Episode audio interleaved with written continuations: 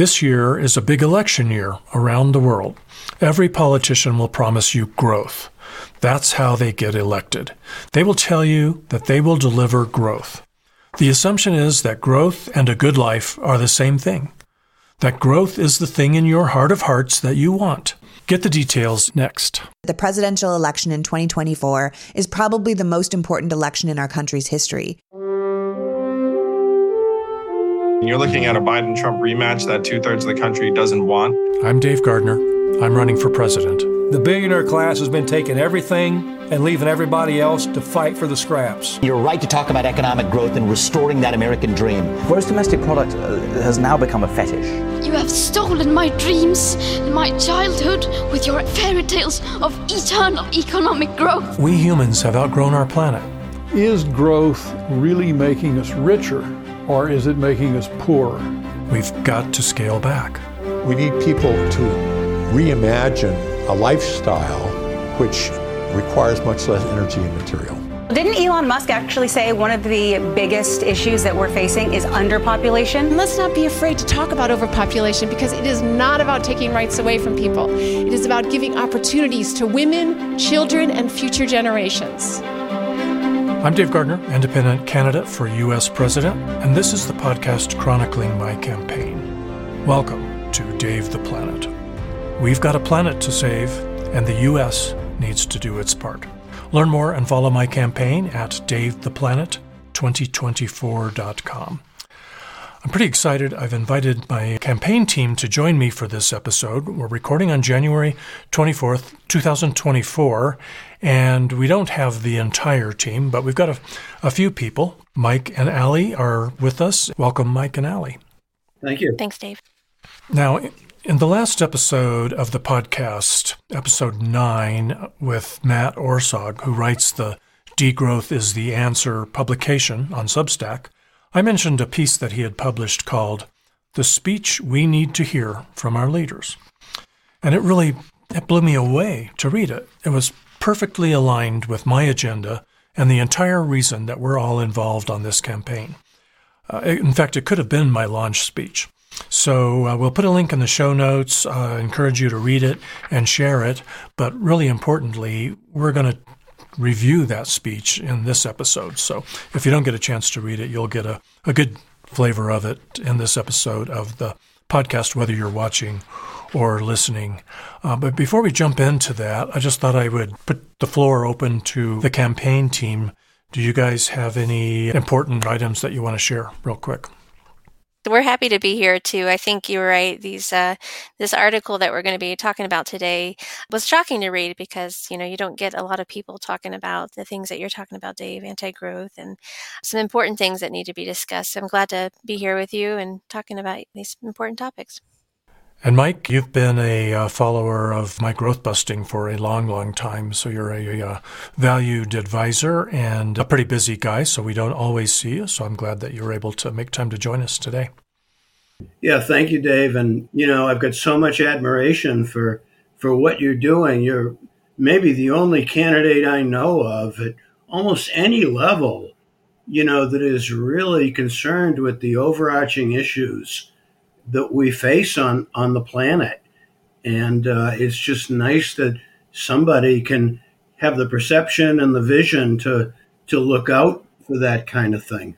Well, thanks, Mike. And that reminds me, maybe I'll give you a quick note, guys, about something that just happened that I found a little bit frustrating. And we might schedule an episode of the podcast, maybe even to talk about it. But uh, I saw an email a day or two ago, and Mike, you might have seen this, maybe you too, Allie.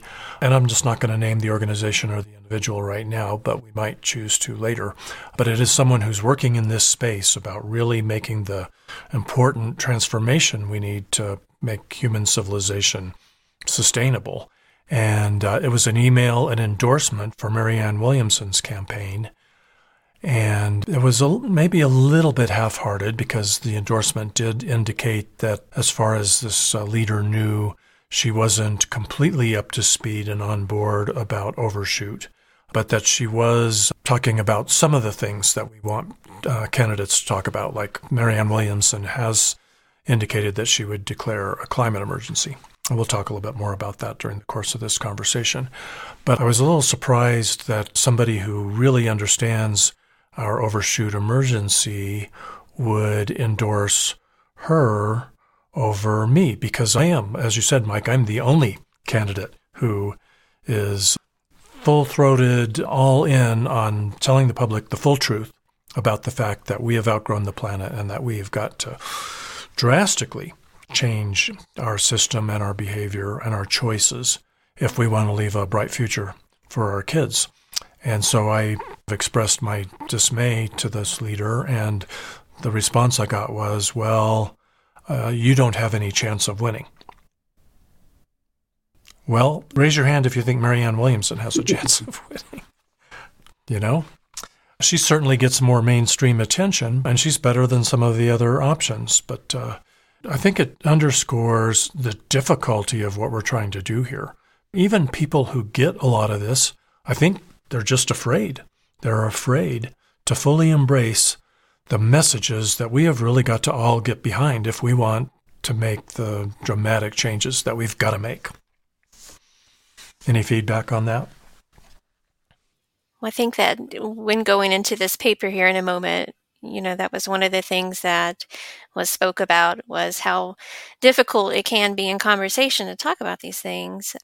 And you know, something that I always resonate with is the the quote knowledge is irreverent. Sometimes we hear things that are rude and we don't necessarily want to agree with it, but we have to wake up and realize that this is a reality. This isn't just one person saying that this is scientists around the world that are claiming humanity's got to do something different. So, yeah, it's hard, but it, it needs to be talked about. And I'm so grateful to be on this team talking about these issues with you. Thanks for that. A couple of other quick news bites. Uh, now on the website, uh, you can find endorsements, a list of some of the endorsements that we have. I haven't really been working hard on that, just haven't had time, so there's not a long list there, but you can see who has endorsed Dave Gardner for president. And there's also a place on that page uh, you can view the really excellent video that one of our campaign team volunteers Florence Blondell created with some sound bites from some of the people. In fact, Mike, you and Ali were both uh, in that video, so you can watch that video. And the really exciting part is that there's a button where you can click where you can submit your own uh, endorsement. Just lend your name and a statement if you'd like, and then we'll add you to the list of citizen endorsers. We also have uh, in the menu, you'll see flyers.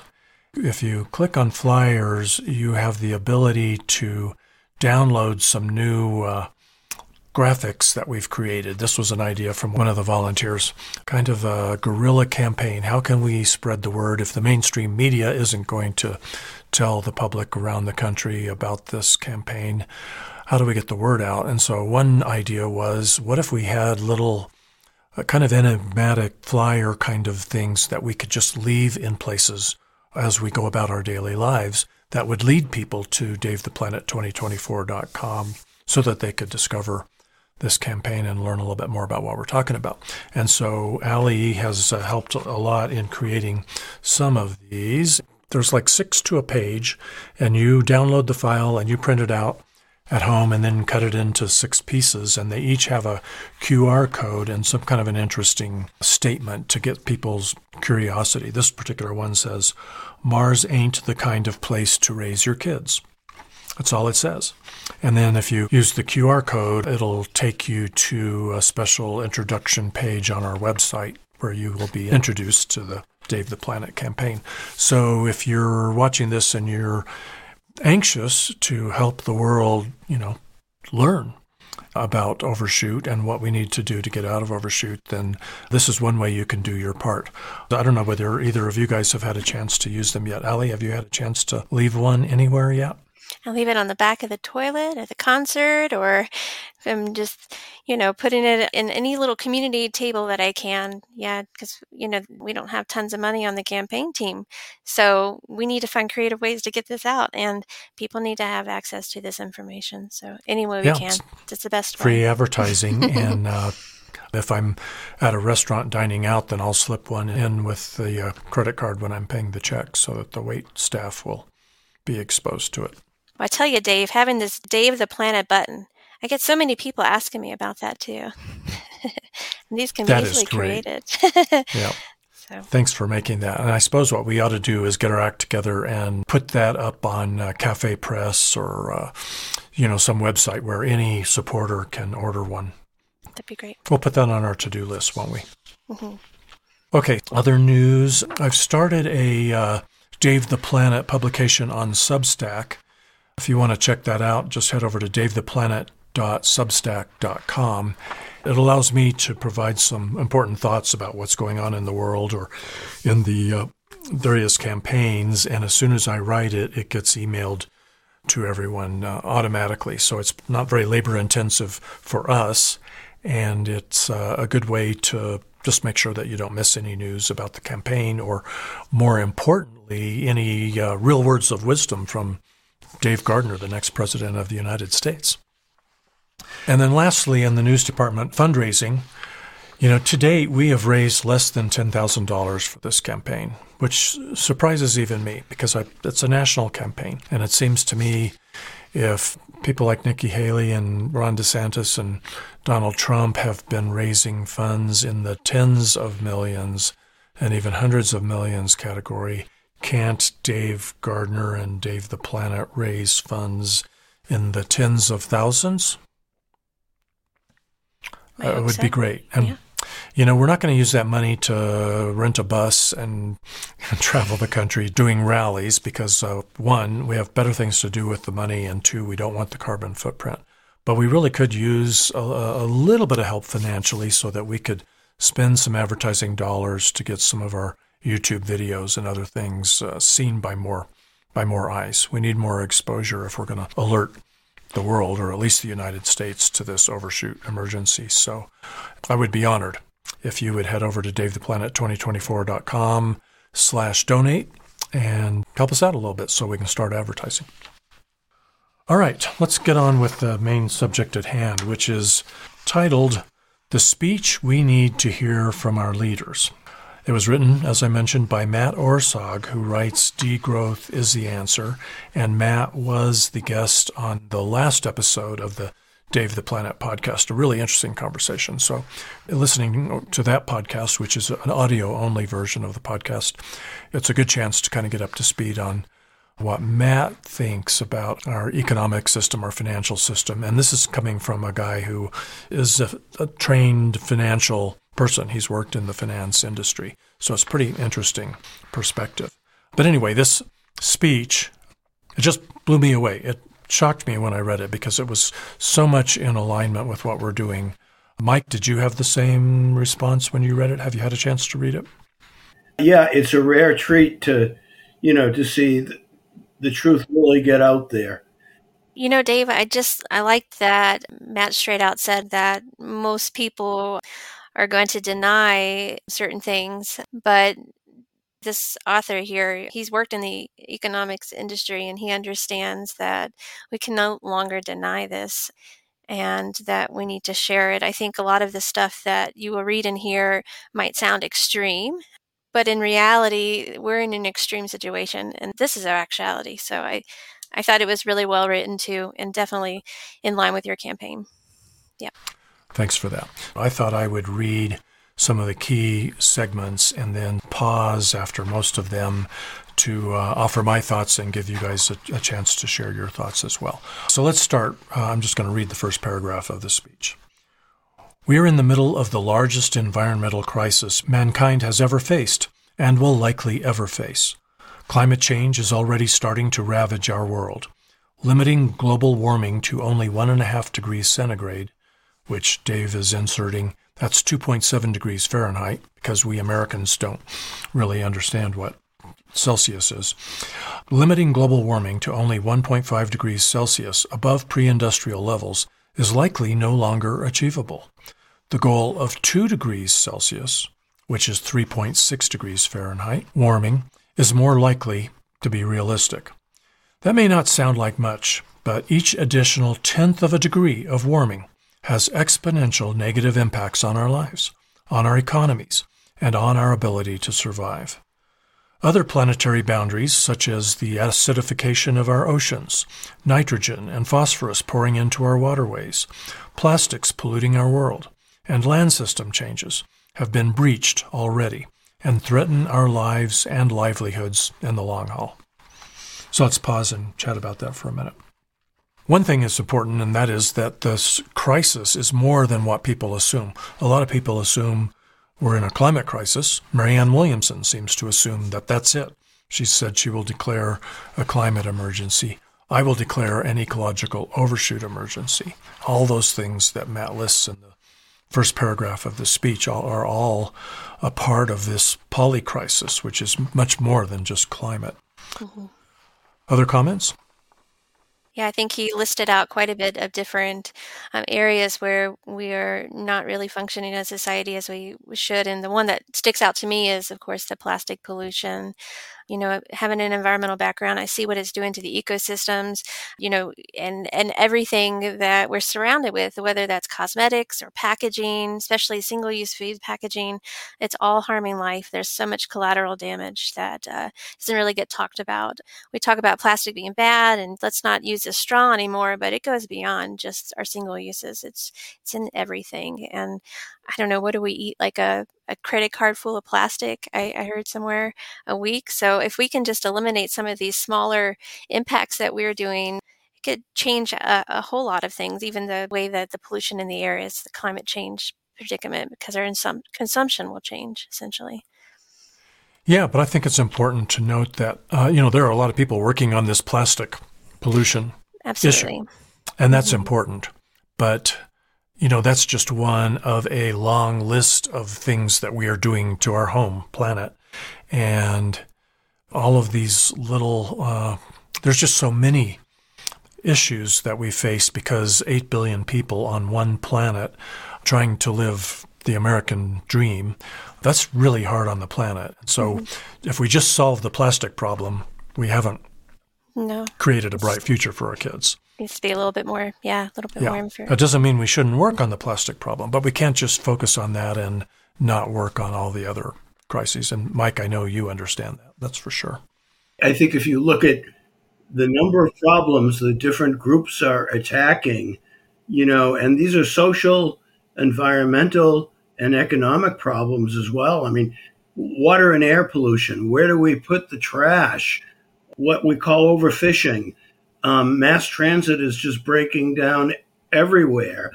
We can't build housing fast enough, and the cost of housing is is getting out of reach for like ninety percent of the population now. And there's there's hundreds of other similar problems, and so many groups are attacking one of those problems, and yet our growth mentality is the multiplier, a direct multiplier of virtually every one of those problems. And you're the only candidate that seems to see that.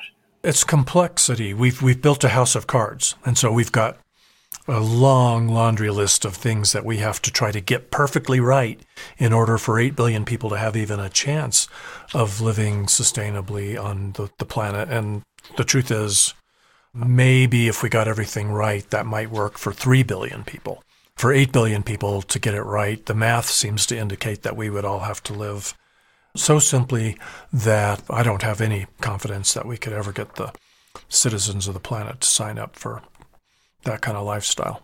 So we've got to shrink the number of us. We need to embrace the lower birth rates that we're seeing. That's a good trend. We need to embrace that and accelerate it. But we've also got to curb our consumption, and stop worshiping economic growth. Mm-hmm. And these are the messages you're not getting from any other candidates that we know about.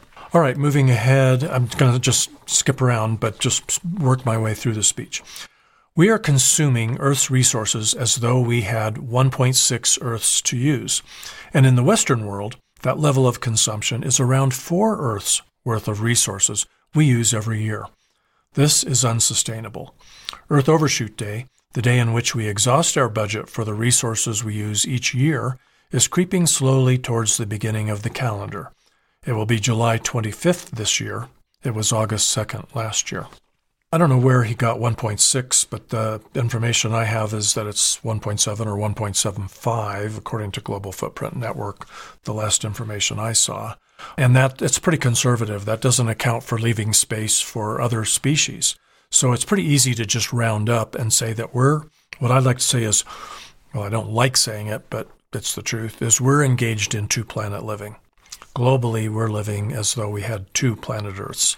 Of course, in the Western world, it's really closer to five Earths. So, uh, you know, if you divide the global economic throughput equally among 8 billion people, you get about $11,000 in annual GDP per person. So that's a good rough estimate of the kind of lifestyle that you would need to live if we wanted 8 billion people to all live equally and fairly without damaging the Earth's ecosystems year after year after year. You'd need to be living as though you were earning $11,000 a year. You know, that's not impossible, but that's a little bit tough to swallow for someone in the Western world that's living pretty high on the hog compared to that, right?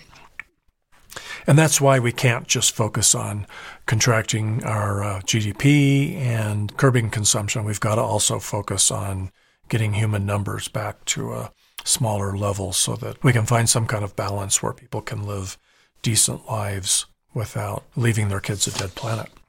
You're running for president of the U.S.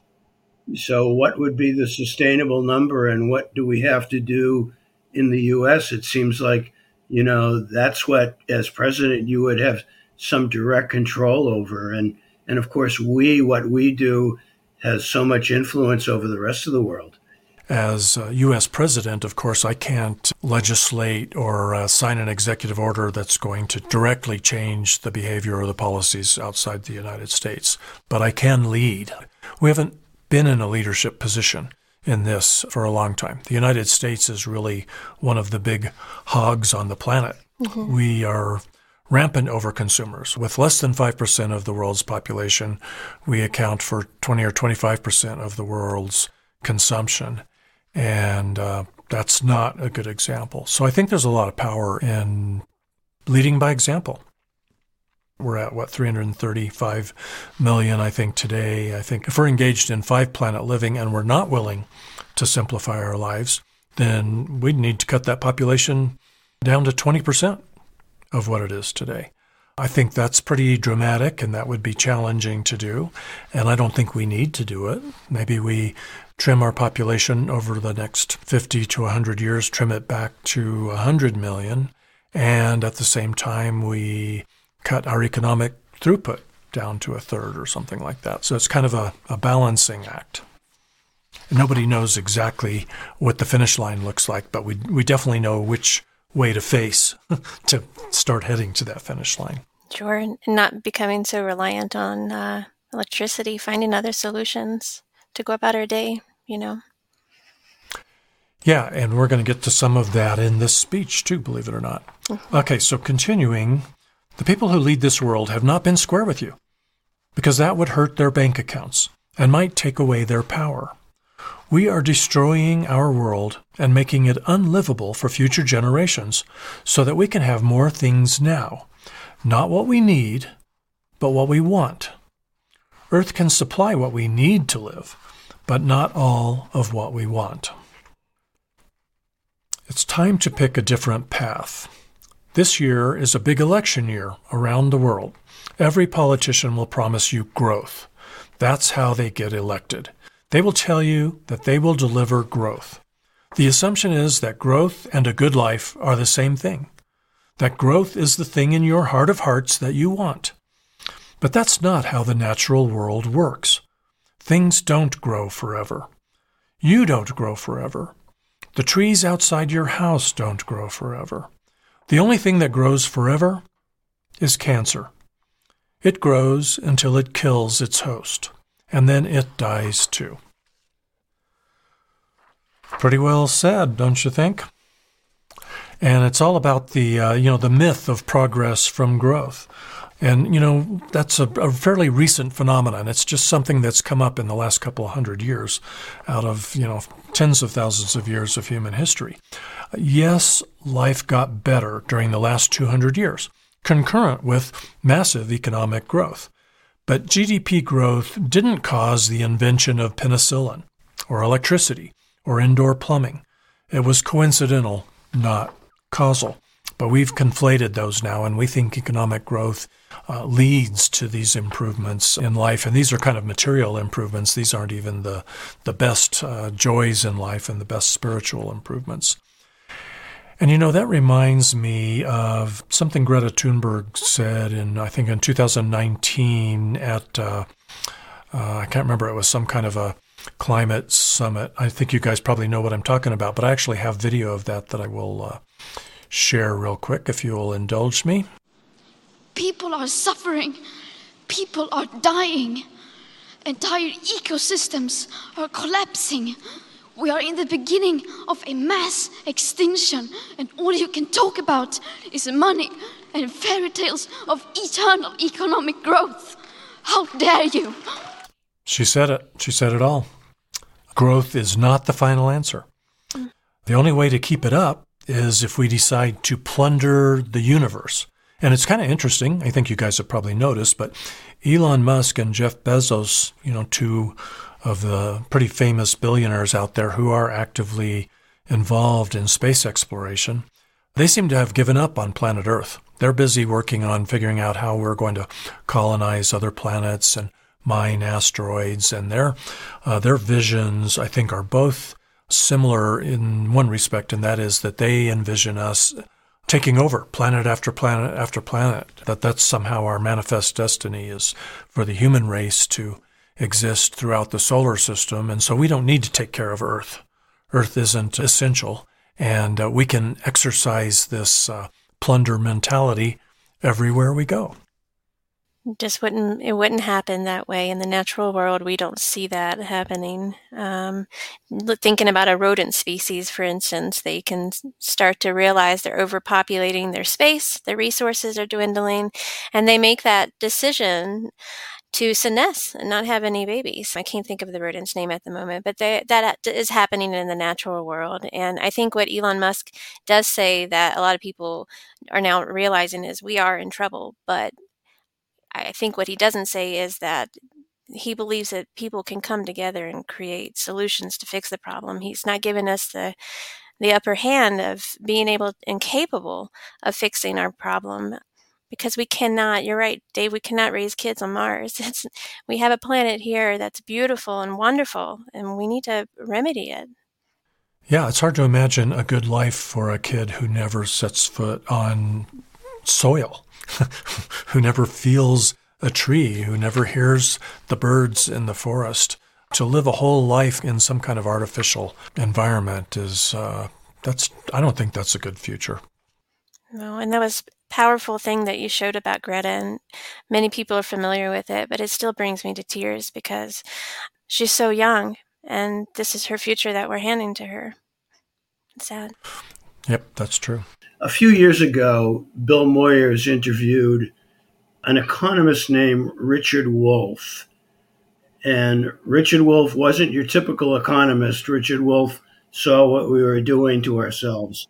And he stated the fact of his studies that economic growth only is an advantage to the very wealthy. Hmm. And all of the rest of the population spends their entire lives paying for that growth, you know, in so many ways, increase taxes to pay for for more infrastructure and of course, you know, all of the symptoms of growth that we've just been talking about.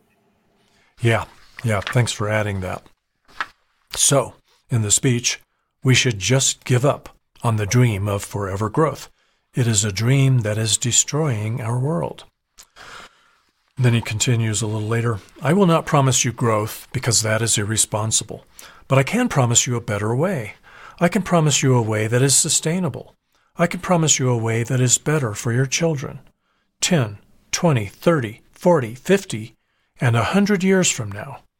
But that will take a change that is quite uncomfortable. Do you want to keep your comfort for today and doom your children? Or do you want to make uncomfortable changes and save them? Tough question. I mean, the answer is easy, for me at least, and you, I bet, right? It's uncomfortable, what we need to do, for sure, and it's inconvenient. But I want to make a, an important point, and that is that it's not miserable. What we're proposing isn't a life of miserable sacrifice. In fact, if we can kind of get back to the things that are most important in life, they will have a smaller footprint. It will free us to actually rediscover the true joys of life. Step off of the treadmill, jump out of the rat race, and there are some real joys to be had. Yeah, your health for one. yeah. if you stay on course, then your kids get a Mad Max future and they end up eventually with a dead planet. I think that's worth a little bit of discomfort and inconvenience, if you ask me. So uh, I think we should accept the challenge and dramatically change our story. Create a bright future, a future with less hunger, less war, less desperation, less death. Because can't you see that right now we're all just sort of marching toward more of all those things? Mm-hmm. Instead, wouldn't you like to give your kids more abundance, opportunity, community, education, love, things that really matter? I think that's what the speech is saying here. Yeah, community. Community. Yeah. Mm-hmm. Yeah, and then uh, the speech goes on to mention limits to growth. So I was impressed that Matt was familiar with that famous 1972 MIT study, which it turns out the modeling of that study, we've been following the business as usual scenario way too closely, and it doesn't portend well for us. He says, We are on the path of our self destruction. I take no joy in saying that, but in the position that I am in, I have a responsibility to say it. I have the responsibility to tell everyone who can hear my voice or read these words that we must change the way we live our lives. Now, the next several points in the speech give some examples of changes that we need to make. To me, it reads like a description of my national project to get the U.S. out of overshoot. If you're not familiar with it already, visit DaveThePlanet2024.com and click on the issues, and uh, you'll find a link to the national project to get the U.S. out of overshoot. And that's the keystone of my campaign is from day one we will be building and initiating this project which will be very similar to what we did when we entered World War II where we will mobilize everyone in the country we're all going to come together and do what we need to do for the future of our kids I'll share a few of these bits from the speech that describe, really, my national project. We need to redesign the way we live, travel, eat, and use energy. Yes, we should replace internal combustion engines with electric vehicles when necessary. But we should also look at reducing our reliance on personal cars in the first place. We need to change what we eat. Beef is the most egregious of the greenhouse gas producing foods we eat. I enjoy a good steak and a good burger now and again. You don't have to be vegetarian to save the world. If we cut down on our beef consumption as a nation and rewild some of those areas that were formerly used to raise cattle, while fairly compensating those that will be shutting down ranches, we tackle issues with water use, land use, pesticide runoff, and climate change all at once. We need to make eating beef more expensive not to punish anyone, but because it is best for our society. Now, later in the speech, uh, he outlines other things that I see as under consideration for my national project. In his words, I propose we institute things such as a four day work week, universal basic income, universal basic services, job guarantees, and other policies that are meant to serve people, not profit. You can have your profit, but not at the expense of the public which is what we are currently doing. I think you mentioned two good points. That one, you don't have to be vegetarian, that you should at least try to cut back, especially in that beef industry that you were talking about. You talked about, you know, how it's polluting our water and causing methane gases, but we also have to think about the production of the meat and the transportation, how much carbon that's actually being released into the environment. So it's a, it's really bad to consume, you know, beef all the time. So just cutting back. I like yeah. that he mentioned that. Mm-hmm. I found a word for it. I didn't realize there was, but uh, my diet practice is I'm a flexitarian. I haven't given up meat altogether. I haven't given up beef altogether, but I have cut way, way back on it. And the beef that I do buy has been uh, grass fed and uh, raised uh, lovingly and more sustainably. And Americans, I think, have a lot of room to cut way back on the amount of beef and the amount of other meat in our diet. I don't have to give it up completely, but that'll be something that we'll we'll be having more conversations about that at the White House. the speech moves into rights of nature, which is something I don't think I've heard any of the uh, candidates for U.S. president talk about. Uh, and that's something that I think is also a hallmark of my campaign. Let me read the part of the speech that brings this up. The indigenous people of this world have been managing these environmental issues for millennia, and we will need to lean on them for their knowledge and ask for their help. We should do more to marry our modern world with these traditional ways of seeing the world. We should offer legal protection to our rivers, to our land, to our mountains, to our air, to our oceans. If a corporation can be a person, why can't a river or an ocean? Well, they are. Interesting. yep. So, Rights of Nature is a part of our platform. We've got a responsibility to respect other species and the natural world in general. And you know what? Even if you don't, and you assume human beings are special, you know, we can't live without healthy natural ecosystems. So, either way, we have got to turn back toward respecting Mother Nature. Yeah, we're drowning ourselves and we're drowning nature when we when we don't listen. Yeah. yeah. Now, this speech that our political leaders need to be delivering uh, goes on to say we should phase out plastics where we don't need them. You would like that, Allie. and it says we should institute similar efforts to remove pesticides from our agriculture. Don't think I'll get any argument there. And then let's turn our attention to the economy. We need to step away from measuring gross domestic product as the way we measure whether we are succeeding or failing. Success metrics such as education, lifespan, health, happiness, well being, and quality of life are things to measure whether we are succeeding as a nation. A nation is its people, not its corporations. Measure how your people are doing. How do you like that? It's people care in permaculture, what we study, checking in. Yeah. Yeah. That GDP metric is really killing us. We mm-hmm. just can't seem to let go of that here in the US. And it's like taking a cross country road trip in a car and looking only at your speedometer, paying no attention to your compass, the engine temperature, the oil pressure, the tire pressure. That's just not a good way to navigate. So, in my administration, we'll embrace better metrics for success, genuine progress indicators. Planetary boundaries we'll be watching. We'll measure health and happiness and whether needs are being met. Human things rather than kachings on the cash register.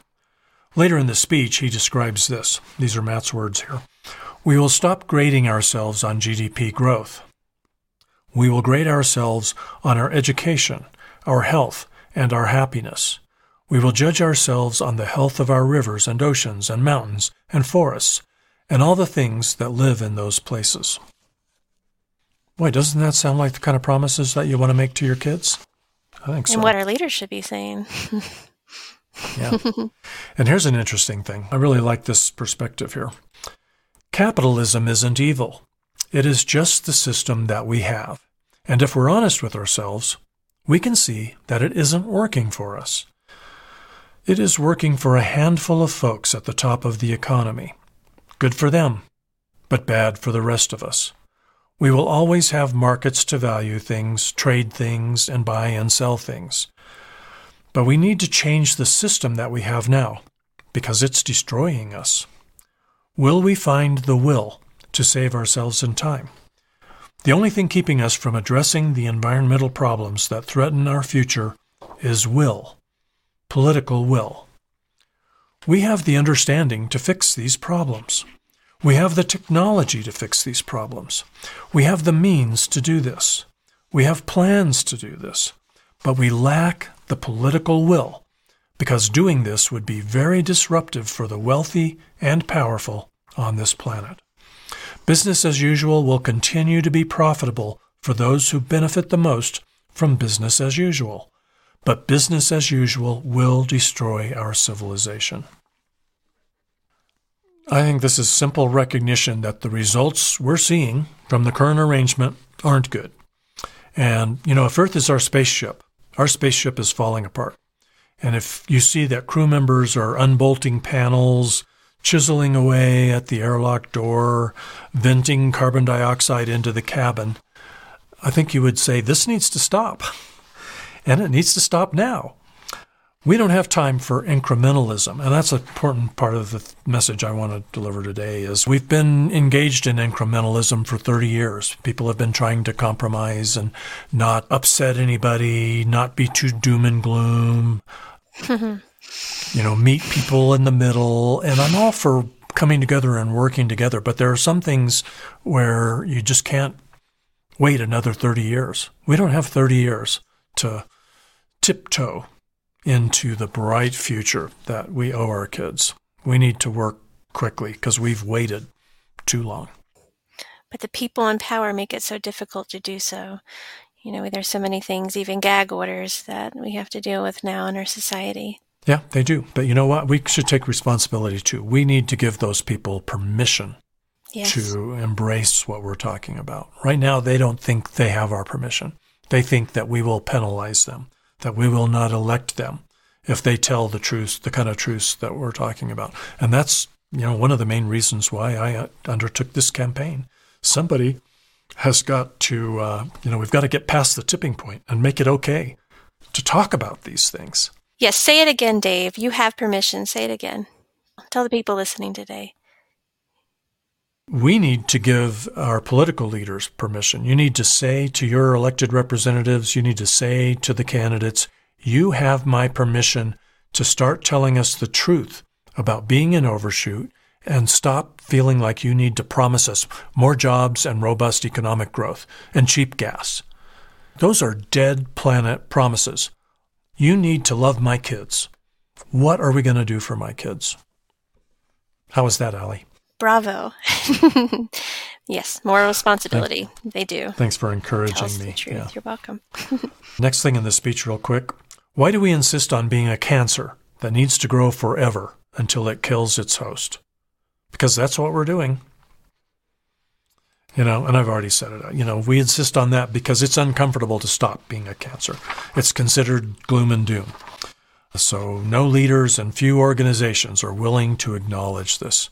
We're busy arguing about the colors of the deck chairs on the Titanic. And we owe our kids better.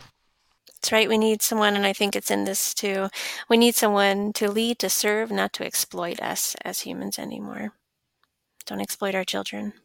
Yeah. And you know, I'm not real big on tooting my own horn, but that's what I want to do. Moving on in the speech, we can stop worrying about growing. Let's start taking care of our people and our resources. Let us focus on being better stewards of this planet and of each other. We will put the lives and the well being of each other above all else. We'll still have markets, we'll still have companies, we'll still have almost all of the trappings of the mature civilization that we have today. We will just make the conscious choice not to destroy ourselves. That will take some adjustment. That will cause some pain for those in power they will have to give away some of that power. It's really a beautiful world and an elegant way forward that he's describing. So let's go there. I want to go there.